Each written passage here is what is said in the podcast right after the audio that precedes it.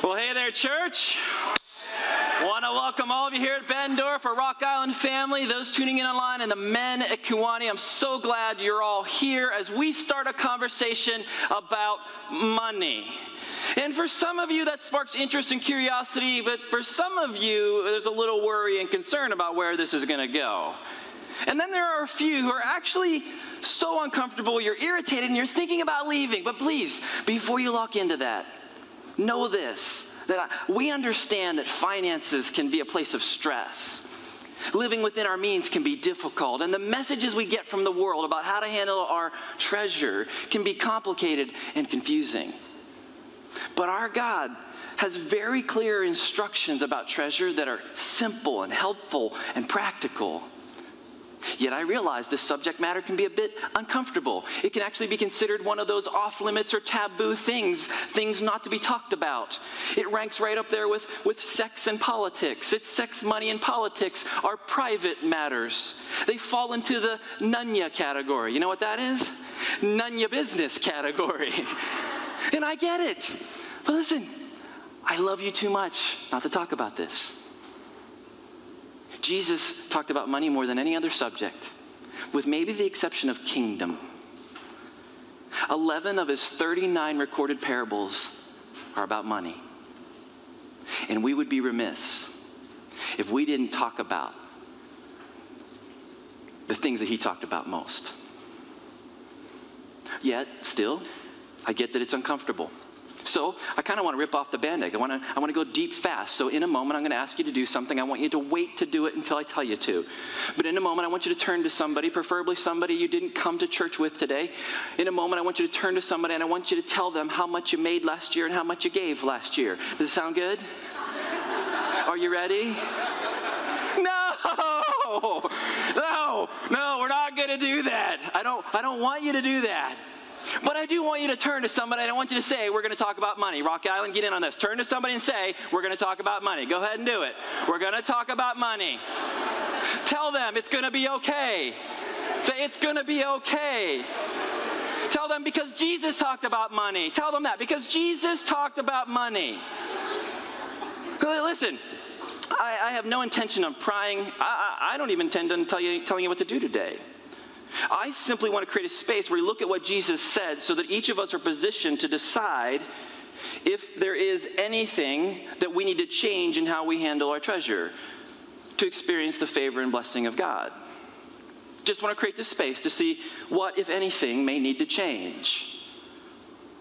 See, whenever we talk about money, no matter who we, who we are, where we come from, whether, whether we have a lot or have little, no matter who we are, everybody at some point either intersects, crosses over, or lands in this question. Who has what?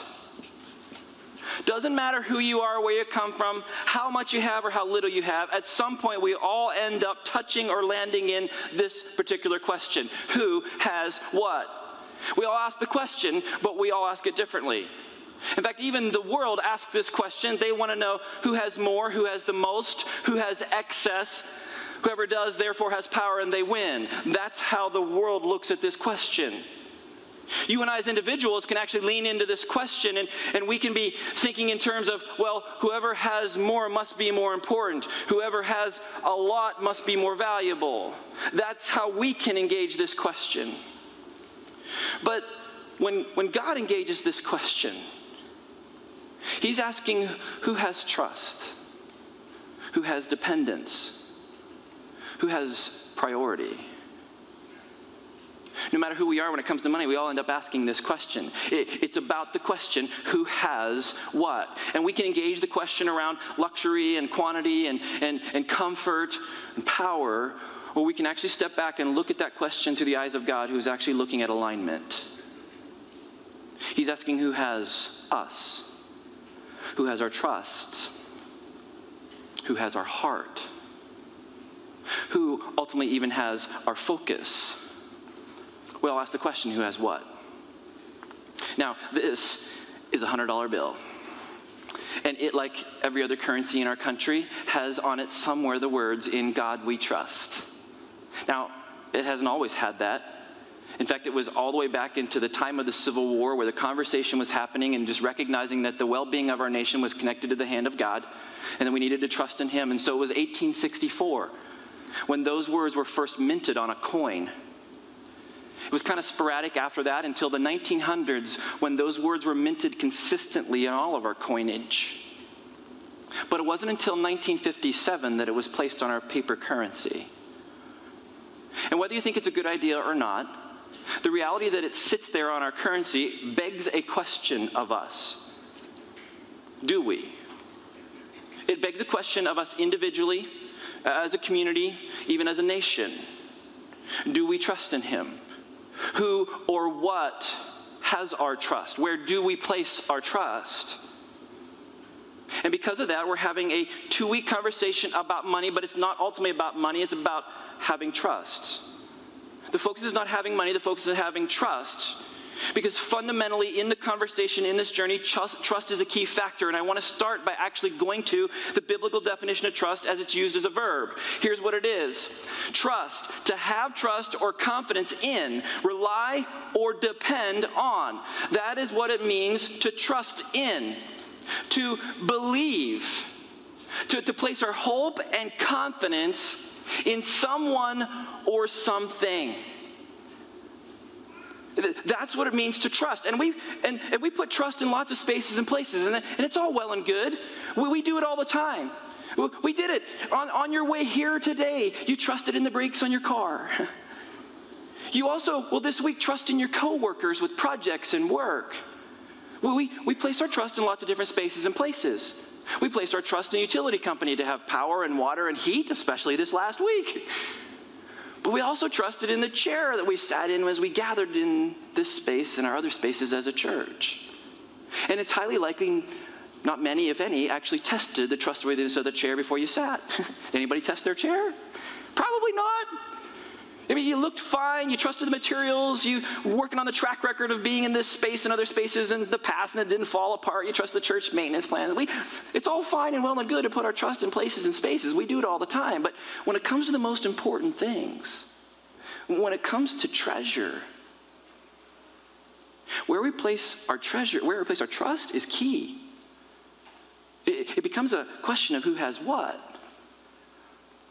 You know, King David, Uh, he ruled over Israel for a number of years, and he wrote a number of Psalms. And, and something he said in Psalm twenty, verse seven, it's not in your guide, it's just up here. He said this, "Some trust in chariots and some in horses, but we trust in the name of the Lord our God."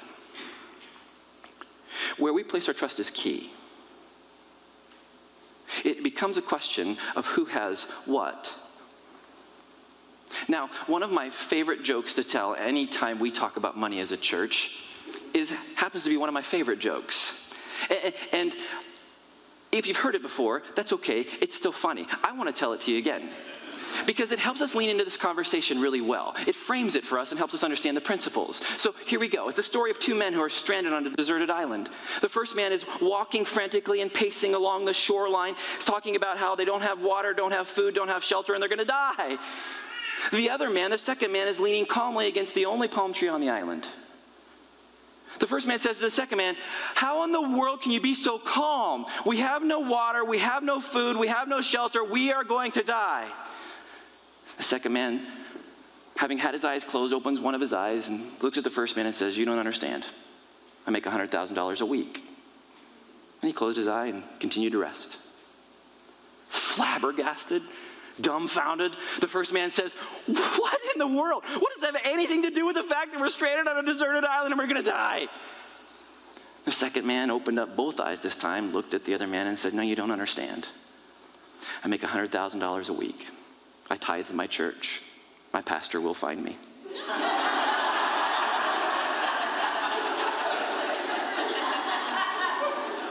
Where we place our trust can impact a lot of different things in healthy ways and unhealthy ways. Where we place our trust is key, especially if it's misplaced.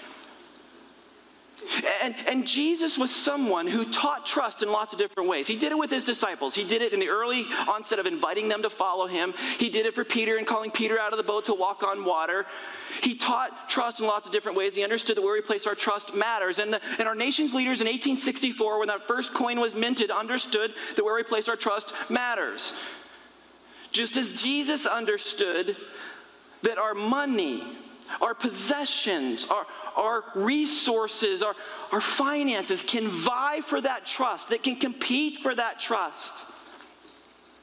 So, in a teaching that is captured in Matthew chapter six, five, six, and seven, called the Sermon on the Mount, Jesus teaches a whole bunch of things, but one of the things he talks about is treasure. He talks about money. He talks about our possessions. Here's what he says in Matthew chapter six. He says, do not store up treasures, store for yourselves treasures on earth where moths and vermin destroy and where thieves break in and steal. But store up for yourselves treasures in heaven where moths and vermin do not destroy and where thieves do not break in and steal. That, that's very straightforward instruction from Jesus.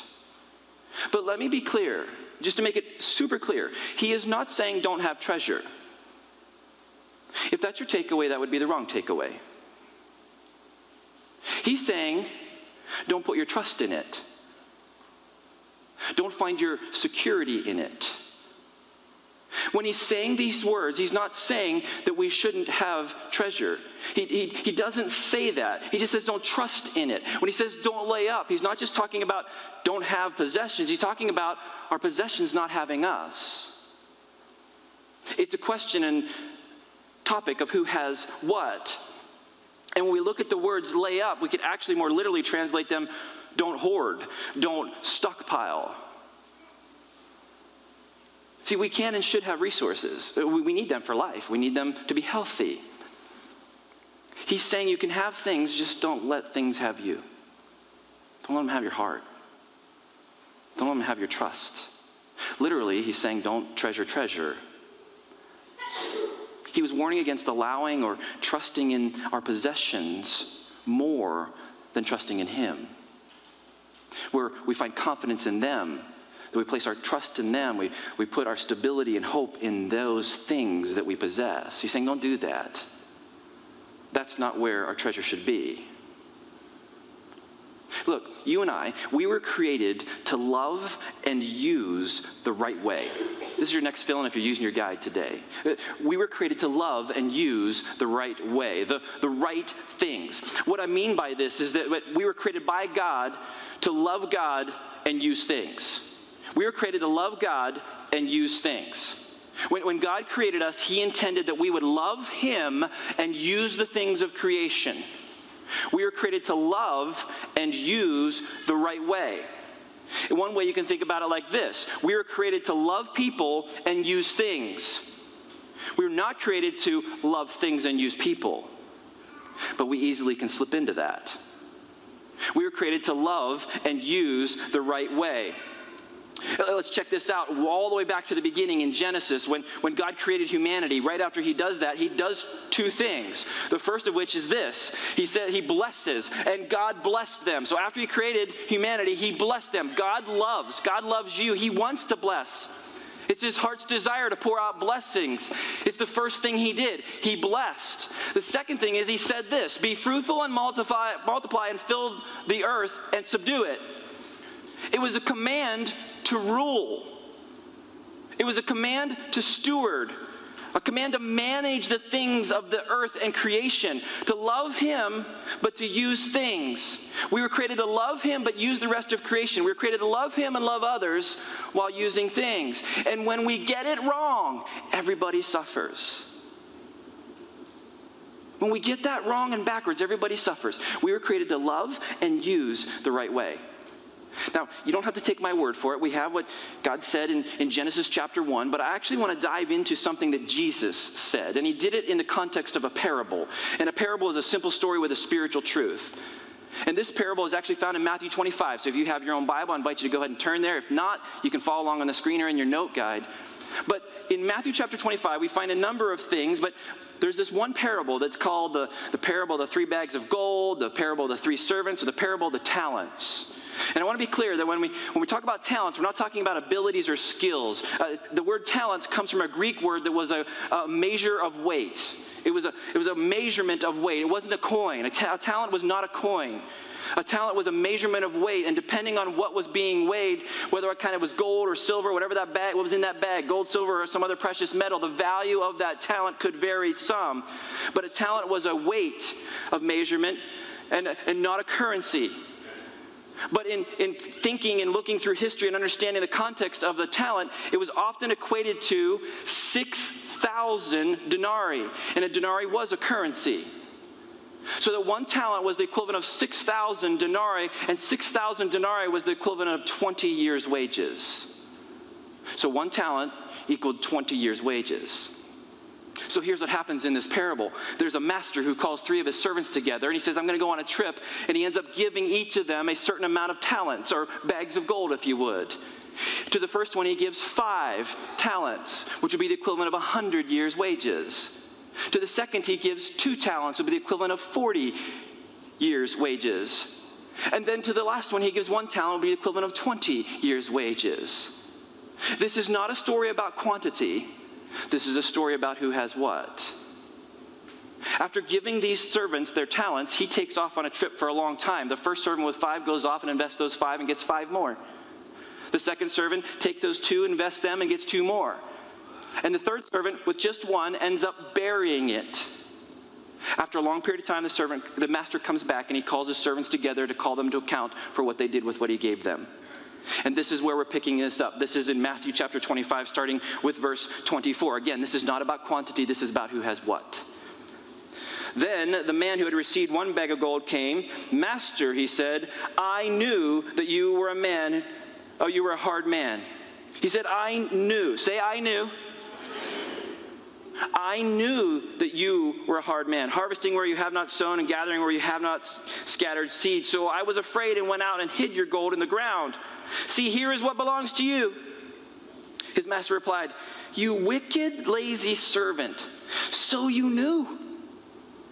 You knew that I harvest where I have not sown and gather where I have not scattered seed. Well, then you should have put my money on deposit with the banker so that when I returned, I would have received it back with interest. So take the bag of gold from him and give it to the one who has ten bags. For whoever has will be given more, and they will have an abundance.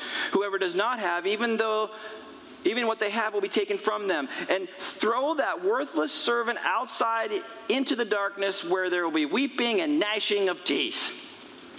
Well, that turned quickly. And you may think that seems harsh and even excessive, but this was not about money. This was about who has what. It wasn't about money. That master invested eight talents and was going to receive fifteen. He nearly doubled his investment. This was not about losing money. This was not about money. This was about who has what. About who had his heart. Whose heart did he have? Whose trust did he have? Whose loyalty did he have? It was about who has what, and who has what matters. It matters. It's not just a question to be asked.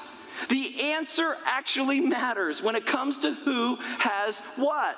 And when it comes to asking that question, again, Jesus understands the value of this question. He understands that who has what matters.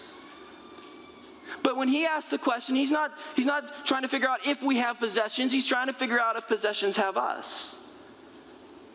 And everybody asks this question. But when, when the world asks the question, it's different. See, we can look at this and say, okay, who? This is God or us or even others. Who? When it comes to has, well, this is really who holds, who's, who's leading, who's determining. And then the what? Well, okay, that's obviously money. It's, it's trust. It, it's also dependence. But it's also heart. And, and, and although these are distinctly different things, Jesus says they're all connected. See, when, when the world asks this question, they're trying to figure out who has what to know who has what value. They're trying to determine identity. They're, they're trying to see, based on what we hold, what value that thing holds, what value do we have? The world engages this in a very different way. But Jesus, when he actually engages this question, he's trying to figure out who has trust. Who, who, where is the trust being placed? Where is dependence being placed? Who has the heart of that dearly loved child of God? Where is the money? Because it's connected to the heart. Jesus, Jesus says, man, they're, they're, they're independent, but they're all also just connected as well.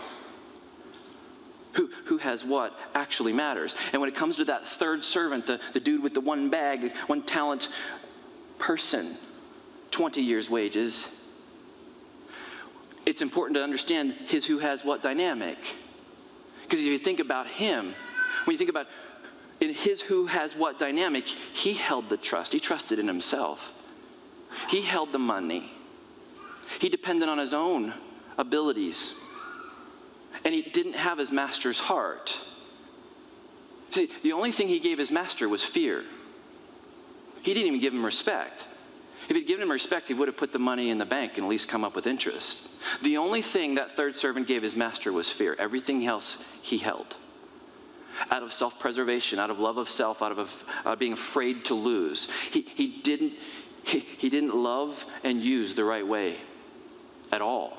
And he got a very strong response from his master. Because this is ultimately about heart. It's about loyalty. It's about trust. It's about dependence. It's not ultimately about the money dynamic. And that servant knew, but he didn't do. He didn't have a healthy perspective of who his master was. Instead, he had a very unhealthy perspective of risk and failure. He held everything. He didn't extend trust to his master. He didn't even love his master well. He just feared him. See, when, when it comes to money, who has what matters, it, it matters. God created us to love him and to use the things of creation, but far too easily we slip into loving the things and using people. And it always goes sideways. It's never good when we do that. Now, we can do it not just with our money and treasure. We can do it with other things like our time. We can do it with our influence, our authority. We can easily end up using people and loving things. And it's never good. Who has what matters. What, what we do with what we have matters. And that third servant, the third dude, man, he helps us see that when we hold to the things we have in a certain way, they have us. And it's never good. And it costs. We should actually hold what we have with open hands. We should hold it loosely. We should hold it with an understanding of the heart and priority of our master. Anytime we hold the things that we have, understanding that he's the giver of good gifts, and we hold them with open hands, and we're faithful with them, well, then we can end up actually having more. Being faithful with a little, we can be actually given faith for, for a lot. See, when the, when the first and second servants came back into the dynamic, and they said, I had five and I earned five, I had two and I earned two, the master said, well done, good and faithful servant. Let's party. Who has what matters. And this parable is not about quantity. It's not even about money being evil or about some crazy prosperity we should all have. This is about obedience and trust. It's about faithfulness over fear. And, and, and actually right before Jesus, right after Jesus said, look, don't store up treasures in, on earth, but store up treasures in heaven. Right after that, he says something that frames the who, have, who has what matters in a very unique way. He said this, for where your treasure is, there your heart will be also. This is a fact. It, this is why Jesus taught so much about money. He said that, that for where your treasure is, there your heart will be. Not can be or could be, will be. Our heart follows our treasure. Our heart that was created to follow him can follow it. Because our heart wasn't created to lead. Our heart was created to follow. And if we're not careful, it won't follow the one who we were created by. It'll follow the things we value and hold to, the things that have us. Our heart was not created to lead, but to follow. That's one of the reasons why in Proverbs four, verse twenty, uh, twenty-three, it says, above all else, guard your heart, for it is, uh, everything we do flows from that. That's how important that is. Our heart follows our treasure. Who has what matters. And let me tell you, God does not want your money. He wants your heart. But your heart follows your treasure. You know, Jesus did not elevate the conversation around money to get money. That's not why he did it. He did it so he could have our hearts, so that we could love and use the right way. He didn't elevate the conversation because it's wrong to have possessions. There is nothing wrong with having possessions.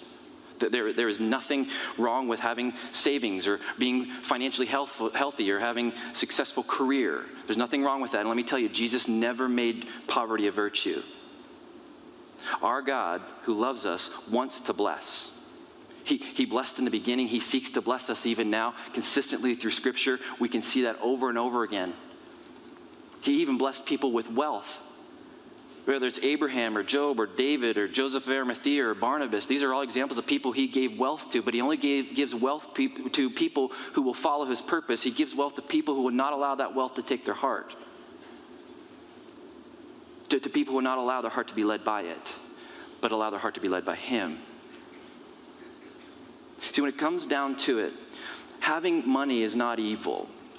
Having money is not evil. Loving it is. The, the issue is not having money. It's actually loving it. It's letting it have our hearts. That's bad. Now, some people will say and, and even teach that, that money is evil. That, that's not true. They will say, well, it wasn't part of the original creation, and God didn't make money, and so money is something that came as a result of the fall. Like, yeah, there's lots of things that we interact with that are a result of the fall that are inherently evil. Medicine, planes, phones. But the reality is, money is not evil. It's the love of money. Money is simply a means by which we engage in commerce and exchange. That's all it is. It's not evil. Loving it is evil. Paul talked about this when he wrote to Timothy. He said this, for the love of money is the root of all kinds of evil. It's not money that's evil. It's the love of it, because that means it has our heart. It means it's pulling us away from the one who created us, the one who wants to walk beside us. And listen to me, God is not after your money. He's after your heart. And our hearts follow our treasure. You know, one of the ways that Beth and I have been very intentional to make sure that the things that we have, the possessions we have, don't have us, is to be very intentional and timely in giving God whatever he asks. That first starts with giving him first fruits, the tithe, right off the top. We, that's just something we have committed to do. We haven't always done that. Haven't always been in a space where we've done that. As a young man, I struggled to really prioritize my own needs, and like, I got to take care of this, and if I had excess, then I would give it to God. It took me a while to get to the point where I actually understood that I needed to give to him what was his.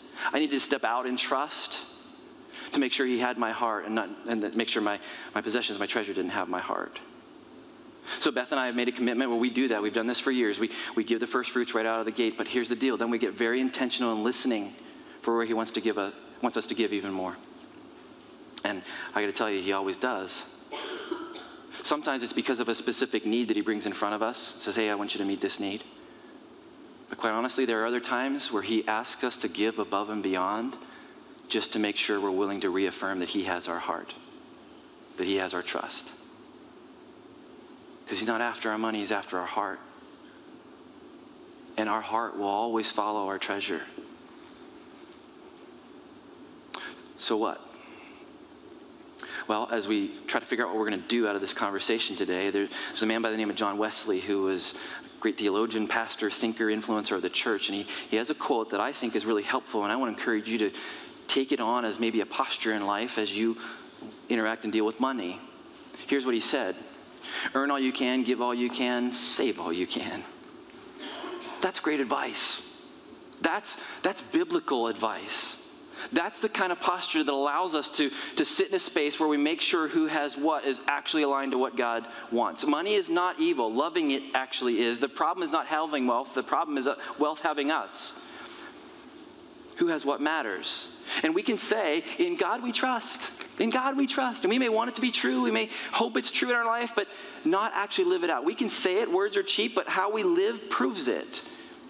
And one of the ways that I think that we can demonstrate that trust, one of the ways we can even filter and understand, are we living, trusting in God or in our stuff, is to run it through a grid, a grid of three things. And I want to leave them with you as a, as a means of processing further as you spend time in your own quiet time this week. Here's what they are: is how we get it, how we guard it, and how we give it. Three things to filter a conversation about where our trust actually is, who we're placing our trust in, how we get it, how we how we guard it, and how we give it. Let me just take a moment, because this, this helps us make sure we're laying up treasure not on earth but in heaven. But let me talk to you about what I mean. When I talk about how we get it, be willing to ask the question of motive. In whatever you're pursuing in your possessions, in your finances, ask why you're pursuing it. Are you pursuing it because you're finding confidence in it? You're putting your trust in it? You're putting your well-being solely in it? Or you're pursuing it out of obedience to Him to be a good steward, but your trust is still in Him. Your confidence is still in Him. Ask the question of, of the motive behind it, of how you get it. Another part of that is to ask a moral question in how you get it. Are you following the rules and character of God as you do? Or is there something unhealthy? Is there a hint of greed? Is there something that is not reflective of His heart in your pursuit of how you're getting it? And then after the motive and moral question, be willing to consider the reality that He is the giver of all good things. So everything we have has come through Him. Everything we have that is a good gift is from Him. And if we think that we have earned it, if we think we have acquired it in our own strength, then we're more likely to hide and hoard it than to, than to manage it and, and hold it with open hands for His purpose. God does give resources, but He only gives it for His purpose. Consider how you get it. Then consider how you guard it. Once you have it, are you hiding it? Are you hoarding it? Or are you honoring Him with it? In the parable we looked at, two servants chose to honor their master, to risk in trust, to risk in faithfulness, to function out of His heart, to function out of His priorities, and to make five into ten, and to make two into four. But one servant, out of fear, didn't. He chose his own priority. He chose his own security. He chose his own safety. In the face of fear, it got really complicated in his world. And I got to tell you, we can do the same. It's easy to point at him and show what he did wrong, but the truth is we can do the same. When the things of this world creep in, and fear and uncertainty and the world's junk, we can start to guard by hoarding and hiding rather than honoring in what we do with what we guard. Be willing to guard and steward well. So ask yourself how you get, how you guard. But third, also, ask how you give. How do you give? Our, our God is a generous God. He asks us to give readily. He uh, give generously, to, to give cheerfully. He asks us to do those things. Be willing to give as He gives. Be willing to give, understanding that He is the giver of good things. Again, if we think that the stuff we have is only a result of us earning it, us achieving it, then we are more likely to think it's just about us and not recognize His hand, and therefore we hide. We bury. But when we recognize that He is the giver of all good gifts, then how we get, how we guard, and how we give changes everything. It changes all of that. Be willing to lean into that process of considering how you get, how you guard, and how you give. In another part of Scripture, Jesus Uh, talked and said something I think frames the who has what matters conversation. It's in Luke. He said this: give away your life. You'll find life given back. But not merely given back, given back with bonus and blessing. Giving, not getting, is the way. Generosity begets generosity. Generosity leads to generosity. The, these are the words of Jesus. They reflect the process of considering how we get, guard, and give. This is how we trust in Him. This is how we demonstrate hope in Him, that we believe Him, taking a posture of generosity in the things that we have. So take time to consider how you get, how you guard, and how you give. There is a right way to store up. There's a right way to lay up treasure. Not with confidence in ourselves, but with a confidence in Him, the giver of all good things. When you process through this question of who has what, be willing to place your trust, your dependence, your heart, and your finances, your treasure, before Him who is worthy. Trust in Him. The moment you do, the rest of the dynamic around our finances, our heart coming in line with Him, it all starts to change. Be willing to trust in Him. He is not after your money. He's after your heart. Trust Him. Trust Him. Would you pray with me? Heavenly Father, I thank You that even in a world marked by complexity and stress in finances, a world of uncertainty, uh, things go well and not so well, that You love and You lead. I thank You, Jesus, that no matter what we face, You call us to trust You. You call us to lay before You all of our possessions, open hands, ready to let You work and move. And I pray, Father, that we would each be positioned to let You lead our hearts, that we would treasure and value You more than anything else. God, that we would allow You to, to direct our finances. We allow You to direct our steps, our conversations, our influence, our authority. God, You've given us a purpose in life. You have a plan, and it's one to give us hope in the future. It's not to harm us. So as my friends process how they get, how they guard, and how they give, I pray that You would speak, and You would find us to be a people who allow generosity to beget generosity, recognizing Your hand and Your faithfulness all along the way. So thank You for Your great love. Thank You for entrusting us with the opportunity to connect with You, but may You find us to be good and faithful servants who manage what You give us well, never allowing what we have to have us, but making sure that what we have can be used for You. We love You. Pray these things in Jesus' name. Everybody said.